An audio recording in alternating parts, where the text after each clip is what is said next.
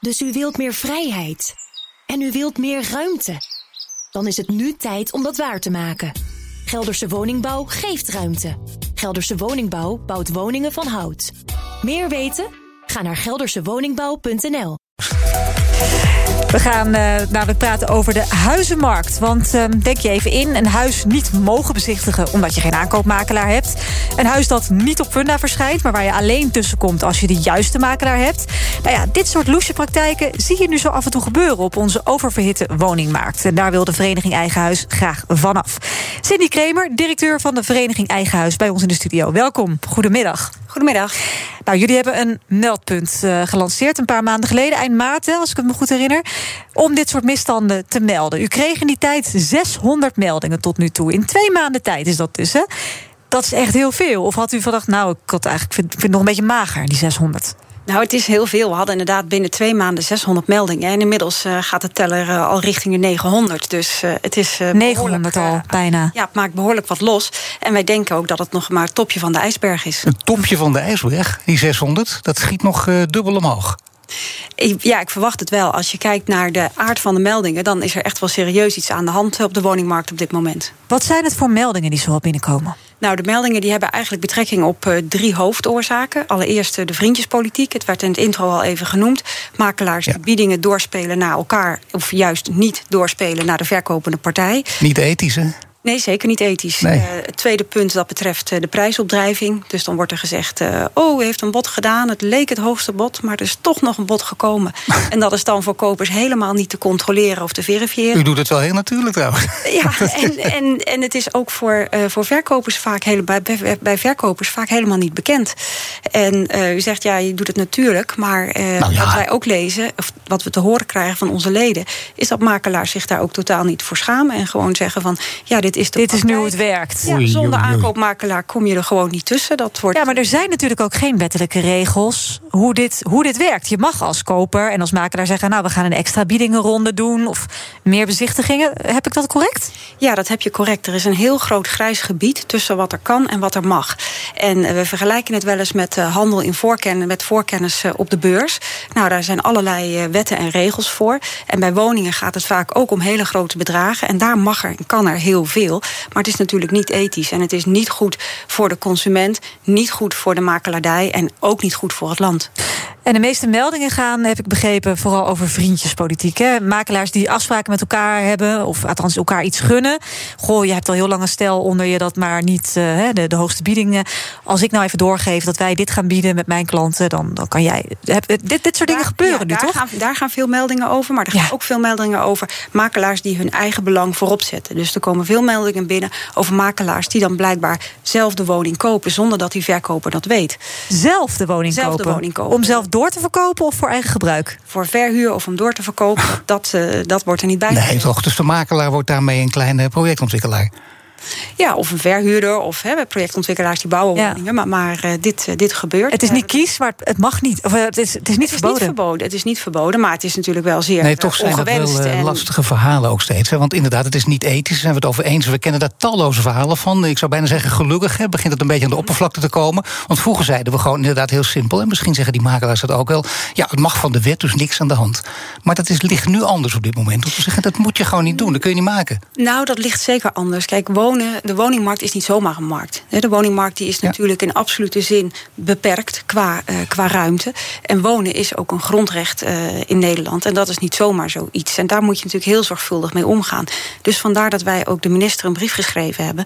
En hebben gezegd: ga nou in gesprek met de branche. Zorg dat zij zelf tot fatsoenlijke regulering komen. En als dat niet zo is, dan zou dat wettelijk afgedwongen moeten worden. Zodat dit soort praktijken inderdaad niet langer is toegestaan. Een brief teruggekregen?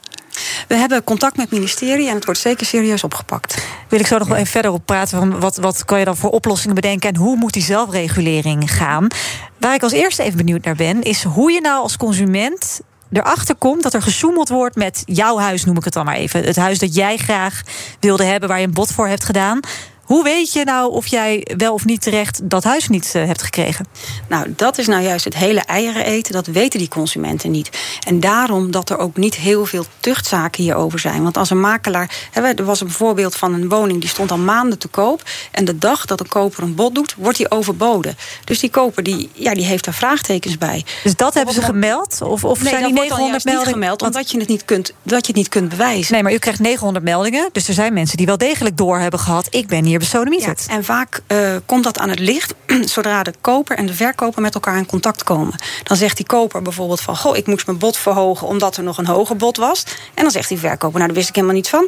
Ah, dus dan ja, het komt het, het komt altijd uit, hè? Hoe niet, het komt niet altijd uit. Nee, dat kan ik me veel, voorstellen. Veel uh, kopers blijven, en verkopers trouwens ook, blijven met een onaangenaam gevoel zitten. Ja. Ja, dus de, zowel de meldingen komen van potentiële kopers, maar ook van verkopers die denken: volgens mij is hier niet iets in haak. Ook van verkopers. Is daar nog een groot verschil in wie er, wie er meldingen maken, kopers of verkopers? Nee, ze komen van beide kanten. De kopers die zijn wel in de meerderheid, omdat er vaak meer mensen natuurlijk achter het net vissen en er maar één persoon is die die woning verkoopt.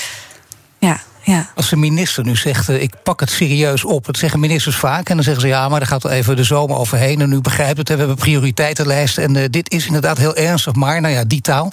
Hebben jullie er ook een termijn aan gesteld? Want uh, ja, mensen zitten hiermee in hun maag. Het is niet juist hier moet wat aan gebeuren. Ja, we houden dat heel nauwlettend in de gaten. Maar allereerst is de branche zelf aan zet. Eigenlijk zou de branche zelf met fatsoenlijke gedragscodes moeten komen. Met naleving, met het nemen van steekproeven. Met tucht, met een fatsoenlijke klachtenprocedure. En dat soort zaken. Daar, daar ligt het begin. Want dit is natuurlijk ook niet goed voor de makelaars. Er zijn natuurlijk Nee. ook een heleboel integere makelaars. En die hebben hier ook onder te lijden. Want het doet schade aan de hele branche. Ja, omdat zij ook klanten hebben die er ook niet tussen komen. Omdat er vriendjespolitiek tussen bepaalde makelaars wordt bedreven. Nou, omdat dit het wantrouwen in de makelaars in de hand wekt. En dat is niet altijd terecht. De NVM wijst het af. Hè. Die zegt, wij hebben, eh, dit, dit zijn niet onze leden die dit doen. Want makelaar is een vrij beroep. Hè. Iedereen kan zich bij wijze van spreken makelaar noemen. Er zijn rotte appels en dat zijn niet onze leden. Nou, was dat maar waar. Eh, van de in die gevallen waar een naam genoemd is, we hebben er niet om gevraagd, maar een aantal uh, reacties uh, van een aantal leden die noemt de naam van de makelaar. Daarbij is het in 9 van de 10 gevallen betreft het een aangesloten makelaar. Hm. Dus het, is, het klopt gewoon niet. Dat Ze wijzen het af. Maar ziet u daar dan een, een soort afwijzing ook van hun kant? Dat zij zeggen, ja, wij, wij gaan hier onze handen niet aan branden. Of we kunnen misschien dit gewoon niet. Ja, uiteindelijk, wat kan een NVM doen? En ook uh, qua handhaving, je hebt geen middelen. Je hebt geen machtsmiddelen als NVM. Nou, lijkt natuurlijk, mij. een NVM kan heel veel doen. Een NVM kan zeggen, dit is onze gedragscode. Daar dient u zich aan te houden. En u wordt daarop gecontroleerd. En als u zich daar niet aan houdt, dan volgen er... dan heeft dat consequenties. Maar wat zijn die consequenties dan? Die consequenties die kunnen variëren van een boete... tot uiteindelijk het verwijderen van uh, uit de vereniging. Maar mag een NVM als, als, als een soort vereniging een boete uh, opleggen aan en, leden? En, uh, als vereniging mag je spelregels vaststellen... en zeggen, als je hier lid wil worden... dan dien je daar en daar aan te houden en te conformeren. Op straffen van een boete? Dat kan, ja. Dat kan en, en natuurlijk schorsing, dat je dus geen ja. NVM-lid meer bent. Op het moment dat je lid wordt, dan conformeer je aan die regels. Dus de NVM kan heel veel doen. En een klein voorbeeld, uh, als je kijkt op de Funda-site... dan kunnen daar reviews worden achtergelaten. Maar makelaars mogen zelf weten of ze die reviews publiceren of niet. Nou, verander dat maar eens. Begin maar eens met transparantie. Hmm. Transparantie op je site.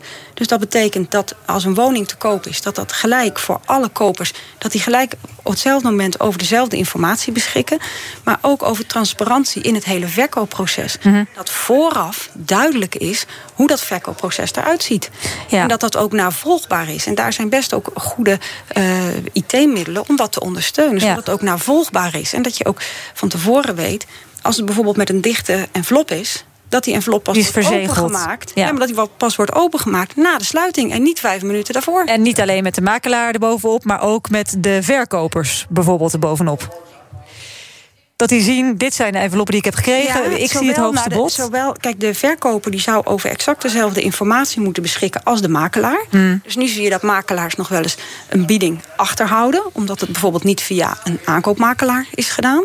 En aan de koperskant moeten alle kopers, dat moet een, een, een level playing field ontstaan. Waarbij iedereen over dezelfde informatie beschikt. En dus ook gelijke kansen heeft. Dan ontstaat er een gezonde marktwerking. En toch, als het probleem zo groot is als u schetst, dan um, kan je ook zeggen: dit moeten we niet aan de markt zelf overlaten. Dit kun je niet oplossen met zelfregulering. Hier moet gewoon wettelijke kaders voor komen. En echt een sterke onafhankelijke toezichthouder die ook echt stevige consequenties kan uh, nemen. Ja, dat, zou, dat zou de volgende stap zijn. Dus allereerst uh, is denk ik toch de branchevereniging aan zet. Geef ze de kans, geef ze de gelegenheid. En hoe lang vindt u dat ze de kans moeten hebben?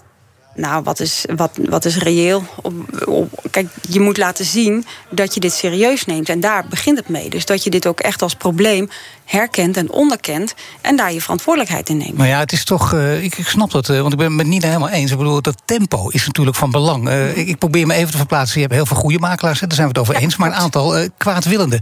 Die horen dit gesprek en die denken: wacht even, die regeling die gaat in misschien over twee weken. Oftewel, ik kan nog twee weken de cowboy spelen.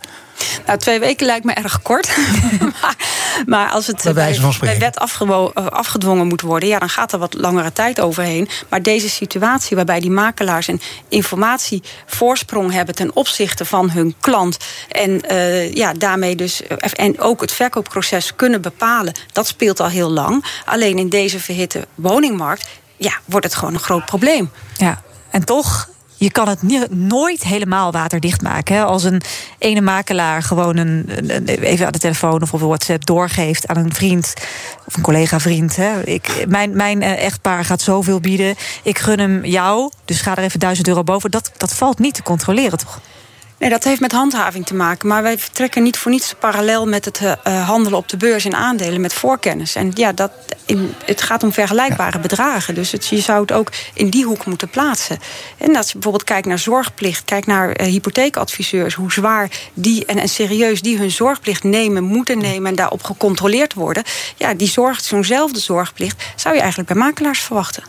Veel dank voor uw komst. Cindy Kremer, directeur van de Vereniging Eigen. Dus u wilt meer vrijheid. En u wilt meer ruimte. Dan is het nu tijd om dat waar te maken. Gelderse Woningbouw geeft ruimte. Gelderse Woningbouw bouwt woningen van hout. Meer weten? Ga naar geldersewoningbouw.nl